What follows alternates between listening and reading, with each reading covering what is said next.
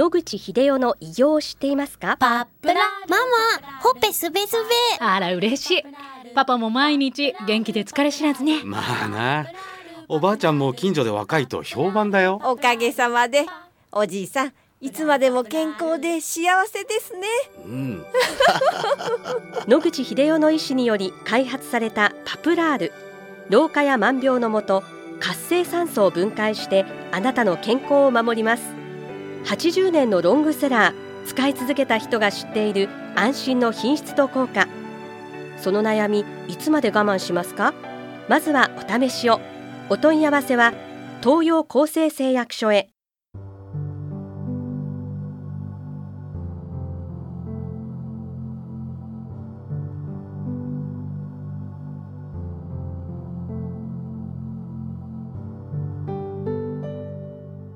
おはようございます。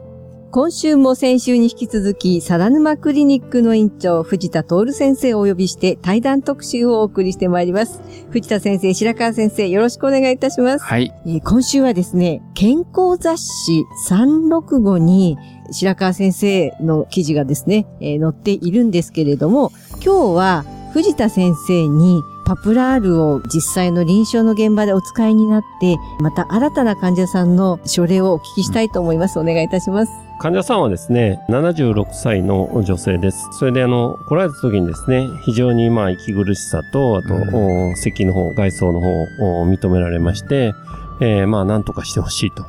で、まあ、あいろんなところの先生に相談したんだけれども、ちょっと治療法がない。それで何もできないから、あある程度ご高齢ですので、入院して大量のステロイドホルモン療法っていうのもできないと言われてですね、それもって私のところに来られた方です。パプラールの方をですね、内服していただいて、まあ非常に効果があったと。いうことでですね、レントゲン写真で、えー見てもですね、肺野の黒い部分がですね、明らかに出てきていると。おそういう症例で、当然自覚症状もお咳の方が減って、えー食欲も出て、という方でございます。はっきりとそうすると、レントゲン上変化が見られたってことになるわけですね。その通りです。それは素晴らしいですね。そういう方ですので、あわざわざ練馬区の方からですね、通ってこられていてですね、まあ新宿経由で通ってこられるんですけどもですね、もう一生懸命頑張ってパプラの方を飲まれていてですね、ただまあ昨年の年末からですね、この正月にかけて途中でね、調子が悪くなったら困るということでですね、まだ通常容量の1日3本っていうのを守って飲んでいただいていて、年が明けましてですね、えー今度来られたらですね、少し量を3本から2本に減らそうかなと考えて、えーおる次第でございます。いい結果が出ることを祈ります。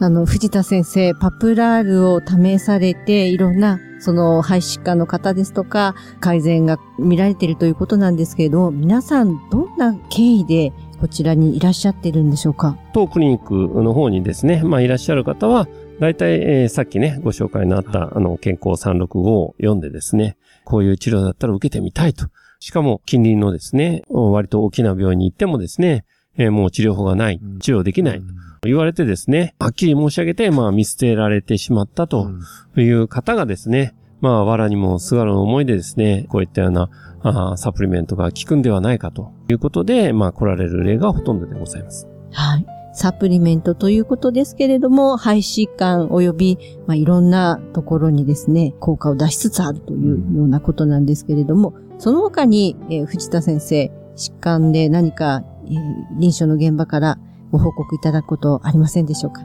そうですね。あの、肺疾患以外ということになると、まあ確かにその来てる人がですね、先ほども申し上げたように、あの365を見て来てるので、うん。来てる人が多いので、まあその他っていうことになりますと、やっぱり癌の方っていうことで、まあ以前にこの番組でもね、えー紹介した卵巣癌の方とかですね、そういったような方で、余命、えー6ヶ月と言われてるのにもう10ヶ月以上は、うん。あー生きてらっしゃるですね。まあそういう方はおられますね。はい。白川先生、はい健康雑誌365でインタビューを受けられたということだったんですけれども、どのような疾患のインタビューだったんでしょうか？はい。患者さんからいろいろ問い合わせがあって、あの雑誌の方でもう一度詳しく、まあ飲まれた方の経過をお話を聞きたいと。それで自分がそれに合ったような症例になるかどうかということをきちんと確かめていただいて、パプラールを始めていただくかどうかということをお考えになっていただくということをですね、残念ながら100%聞くわけではございませんので、まあ、現時点で3、4割かもう少しということでございまして、まあ、飲んで、あの、効かないよってがっかりされる方も中にはいらっしゃいます。ですので、まあ、こういう、あの、症例だったらっていう、できるだけ詳しい内容を皆さんにお伝えして、自分がそれにどこまで近いかと。ただタバコ飲んで肺が壊れたというだけでは、まあ全然効かない人もたくさんいらっしゃいますので、そういう中でレントゲンがどうだったとか、まあ、あの、酸素の値がどうなったとか、経過がどれくらいの時間かかったとか、そういう細かい情報を発信することで、まあ、聞いておられるリスナーの方、あの、雑誌を読まれた方が、これだったら自分に近いから試してみようかなということを、あのー測ってもらうためにやってます。残念ながら聞く人と聞かない人が何のマーカーを調べたら、綺麗に、あの、わかるかということがまだ分かっておりませんので、できるだけそういう情報を流して、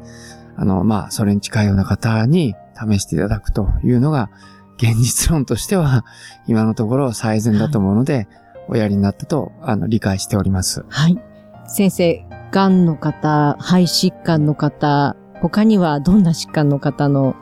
はい。あの、うちはまあ、ほとんどが癌でございますので、最初、まあ、COPD の方、それからあの、藤田先生が間質性肺炎をやられたということで、まあ、COPD しか効かないのかなと思ってましたけど、他の肺疾患でも効く可能性があるということで、まあ、思い切って肺がんの患者さんにもやってみたら、まあ、咳とか痰とか、えー、SPO2 の濃度とかが改善したっていうことで、逆に症状が出てる人の方がよく効きます。ですので、えーっと、そういう症状が出ている、あの、肺がんの方がいらっしゃったら、肺がんの方も試してほしいというのが、まあ、現状です。はい、ありがとうございます。また、えー健康雑誌365及び、えーパプラルのお話は来週も伺いたいと思います。どうぞよろしくお願いいたします。ありがとうございま。した。